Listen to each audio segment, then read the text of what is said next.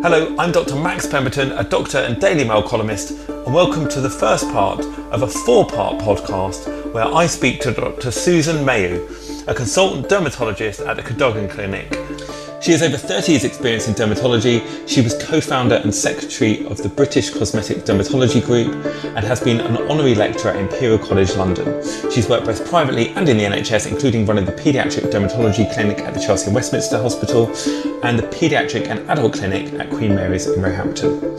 My favourite bit though, she was also featured in Tatler's Beauty and Cosmetic Surgery Guide as a top doctor in dermatology. Doctor Susan, thank you so much for joining us today. I'm I'm really fascinated by dermatology, so I'm very excited to have someone, well, basically like medical royalty with me today. Thank you so much for joining me. Complete pleasure. So I thought we could kind of start off with uh, maybe some of the misconceptions about dermatology, because I think people might not fully understand even you know what dermatology really covers, um, and that it's it's much more complex, isn't it, than just sort of like skin creams. So dermatology um, is a super specialty, and uh, we look after the largest organ in the body, which is the skin. And uh, we look after it from the baby years right through till old age, with a variety of uh, skin problems ranging from birthmarks in the young to eczema in the youngish ones, through to acne, through to moles, lumps and bumps, and of course skin cancer. I remember from medical school, one of the things that really interested me uh, in dermatology, and actually if I didn't do psychiatry, I was going to do dermatology. It was like my kind of like number two choice. Um, was that it kind of it's it kind of uh, spans surgery and and medicine, doesn't it? Because there's kind of surgical procedures, but there's a lot of kind of medical aspects to this as well. Yes, it does both, and it's also uh, you often get uh, internal conditions that have cutaneous or skin manifestations as well. So there's a large element of general medicine involved as well. Yes, because I think that's another thing people don't necessarily uh, appreciate, that there's there's lots of other conditions, um, kind of medical conditions that sort of will manifest themselves, will kind of show themselves um, as, as as a skin condition. Can you just explain that a bit? Just because people probably didn't understand that, they, they probably didn't know about that sort of side of things. So there are uh, several conditions. For example, there's one that affects primarily the lung called sarcoid, but it might present as um, lumps on the skin. And so the patient, this is what the patient might notice first. And so they come along with a lump and bump, and you can take a skin biopsy and get the histology, uh, which shows sarcoid. And then you search elsewhere in the body for sarcoid and maybe find it in the lungs. Because that's, that's the thing about skin, isn't it? I suppose it's very hard to know what's going on, say, with your liver um, or your kidneys, but actually your skin, we kind of look at it all the time. Uh, so it kind of, I think it makes it such an interesting speciality. Can I ask, if you don't mind, what's your own skin routine? Because, of course, dermatology just, doesn't just cover these kind of medical conditions. It's also about sort of like upkeep and protection of your skin. So, so what, is, what is it you do to look after your skin? So what I do and what I recommend my patients do is to clean the skin um, every night, removing, if you're a woman, the makeup, and for everybody to remove the dirt, uh, the bacteria. And then you've got a clean slate on which to apply, if you are keen on it, um, any anti-aging products. It's sensible to be using something that's got scientific evidence that it works. So that's either a cosmeceutical strength, retinol, or even a prescription strength. And then sunscreen is the cheapest, most uh, effective anti-aging product, and that should be used on the skin in the morning. If you additionally want to protect the skin from U V rays that have penetrated your layer of sunscreen, then an antioxidant serum on the skin is sensible. I want to talk to you then about the sun protection thing, because I'm quite obsessed mm. with this. Um, so I use I use Factor fifty every single day, and the reason for doing this is because I've got a very strong family history of, uh, of skin cancer. So I've I'm always been quite sort of paranoid about this. So right from a very very young age, my mum always always used to put lots of sun cream on me, um, and then as I got older, I I realised that actually there's not, not just the advantages of, of the kind of low, reducing the risk of skin cancer, but also the kind of anti-aging side of things. But it's it's quite complicated. Well, I find it quite complicated, even though I'm interested in it, between all these different types of rays, because there's there's infrared, there's U V A, U V B. So can you just explain that and about how the kind of different creams that we might get and what to look for when we're when we're buying sunscreen? So the um, rays which do the most damage to our skin are the U V A and the U V B rays. And when you look at the uh, a sunscreen bottle, you can see what you're buying. The uh, S P F factor relates to the protection you're getting from U V B rays. And either the star system or the little logo with U V A on it uh, sh shows that we've got um, adequate U V A protection. And, and it's U V A is particularly the aging one, is that right? Exactly, absolutely. And both with accumulative exposure cause skin cancer. So I'm very pleased that you use S P F fifty. To get the S P F that is on the bottle, that is the S P F you think you're applying, uh, one has to use and apply sunscreen thickly, and it has to be two milligrams per centimetre squared, which is, so what does that mean? So basically it would be a teaspoon for your face and a dessert spoon for your arm and your uh, torso.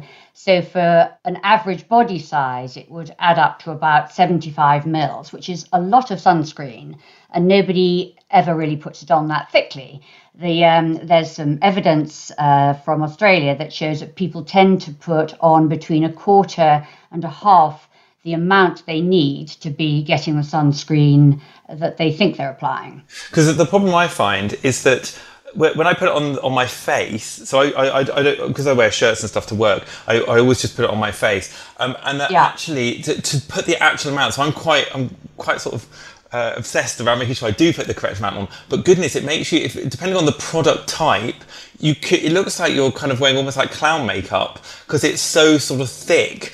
And, and I've had to spend some, quite a few years really kind of experimenting with different brands, because I found lots of different brands, you know, that, that some of them uh, are very good, but they make it feel like you're wearing very thick makeup, whereas other brands absorbed incredibly quickly. Does it make any difference with how quickly, or, or is it is it just, you know, just down to different brands? Does it make any, does it affect at all the uh, how good they are at protecting your skin? So they should be giving you the protection that the, they are claiming, um, but you're right about the different consistency, because sunscreens can be physical, which is that's the, the thick reflective uh, in, uh, content, or chemical, which are thinner, and some are a combination of two, and it depends on the relative amounts, how it turns out on your skin. What you're saying is it kind of comes down to personal choice, really, um, and, and certainly I've noticed over the last few years there's been quite, there's, you know, the, the, the whole market seems to have exploded, and there's loads and loads and loads of different types now. You know, a few years ago this was just there was relatively uh, limited selection, but now there seems to be, you know, you go into a department store and everything,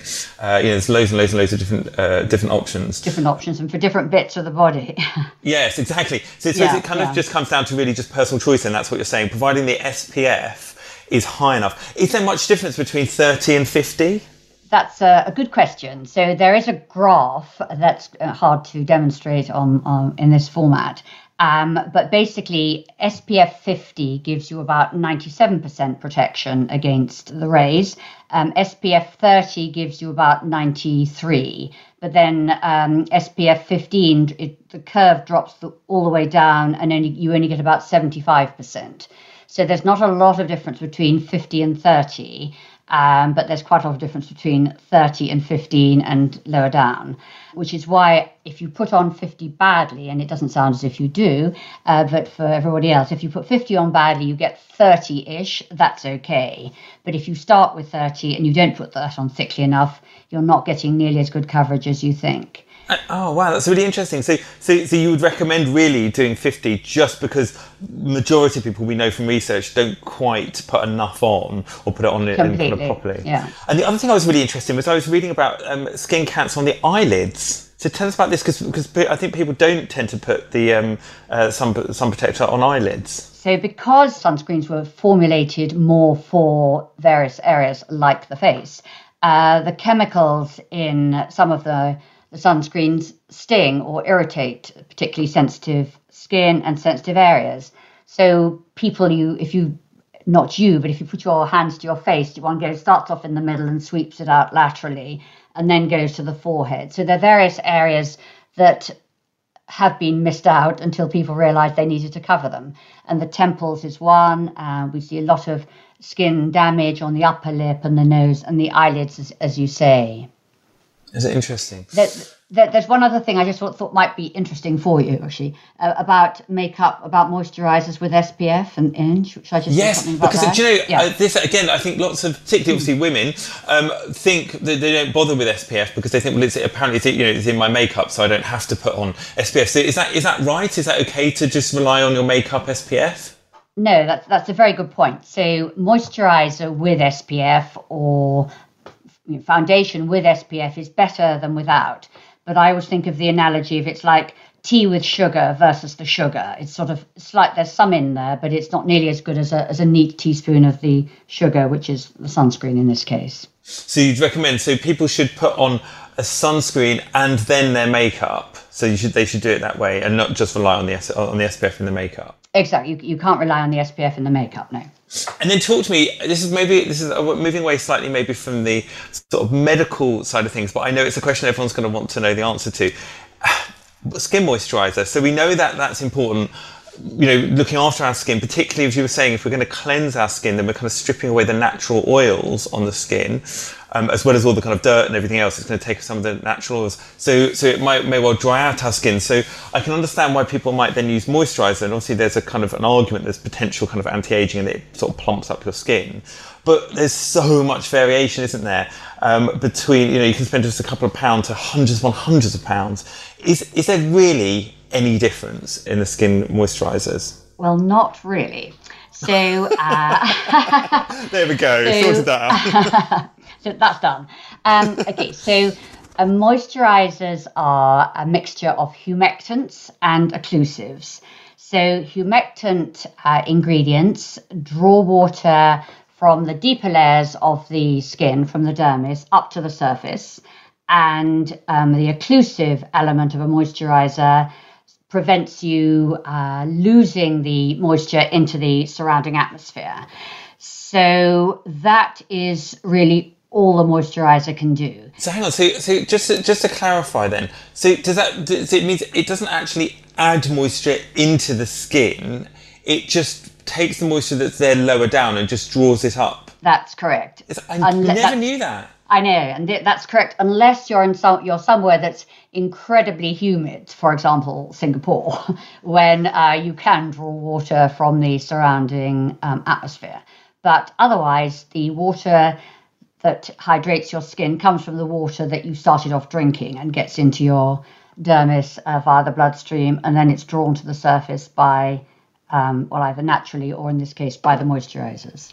This is blowing my mind. This, because this is the whole thing is, you know, kind of moisturisers and they're supposed to hydrate the skin, but actually they they they they're relying on you what you've drunk. So actually, um, when when sort of dermat- dermatologists in particular, doctors in general, um, sort of say, you know, make sure you drink plenty. It's good for your skin. That that really is true. You don't you can't rely just on moisturiser. Exactly. So you don't need to be spending a lot of money on a moisturiser. Wow. And what about all these other kind of additives? Because I've often thought, surely if something's being absorbed into the body, it would have to be sort of heavily regulated.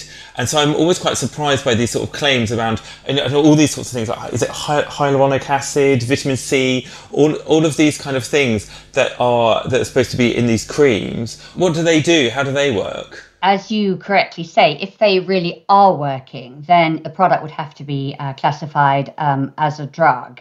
So uh that's why I think it's better to be, if you're serious about your anti-aging strategy, it's better to be using a cosmeceutical which has got scientific evidence that the ingredients do do something, um, or a prescription item, rather than a moisturiser with added agents which claim to do things, but they are, we don't know whether they do. They probably are in very, well, we know they'll be in very dilute quantities, and we don't know the evidence to, to prove that they have any clinical efficacy.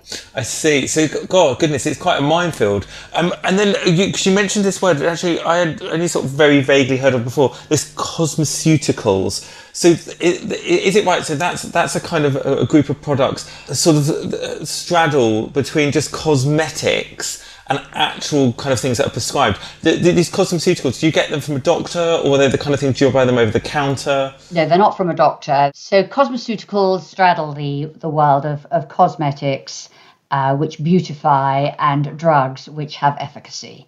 And you don't generally get them in, in Boots, but you can get them from niche beauty suppliers. So that is different from the kind of products you would get prescribed by uh, by a doctor then. Um, so these are the kind of things that they've got active ingredients in them, but they're not quite to the extent that it needs to be prescribed. Is that right? Correct, yes. So, so we've kind of covered then the, the moisturising side of things and the, and the sun protection side of things. Just take, take, take me back then to when you're actually cleaning your skin. So the purpose of that then is to, is, is, is this right, to kind of strip away um, the, the kind of dirt and the grease and oil and all this kind of stuff to produce like almost like a clean blank canvas on the face. Is that right? Is that the idea behind it? Yes, that, that's correct. And it's very important to remove the, the dirt and the bacteria. Uh, things like toners are obsolete. They were used in the um, olden days when cleansers weren't as sophisticated as they are now. And if you leave soap on the skin, then you can produce a slight irritant dermatitis. So the toner was then to follow to help remove that. And and so, so because my mum, she swears by soap and water. I think she's wrong. And and you can now you can you can now settle a family argument that's been going on for decades. Is there really much difference really between soap or a cleanser that you would buy from a store? So soap is drying to the skin. So if you have greasy skin, you can utilise that as a benefit.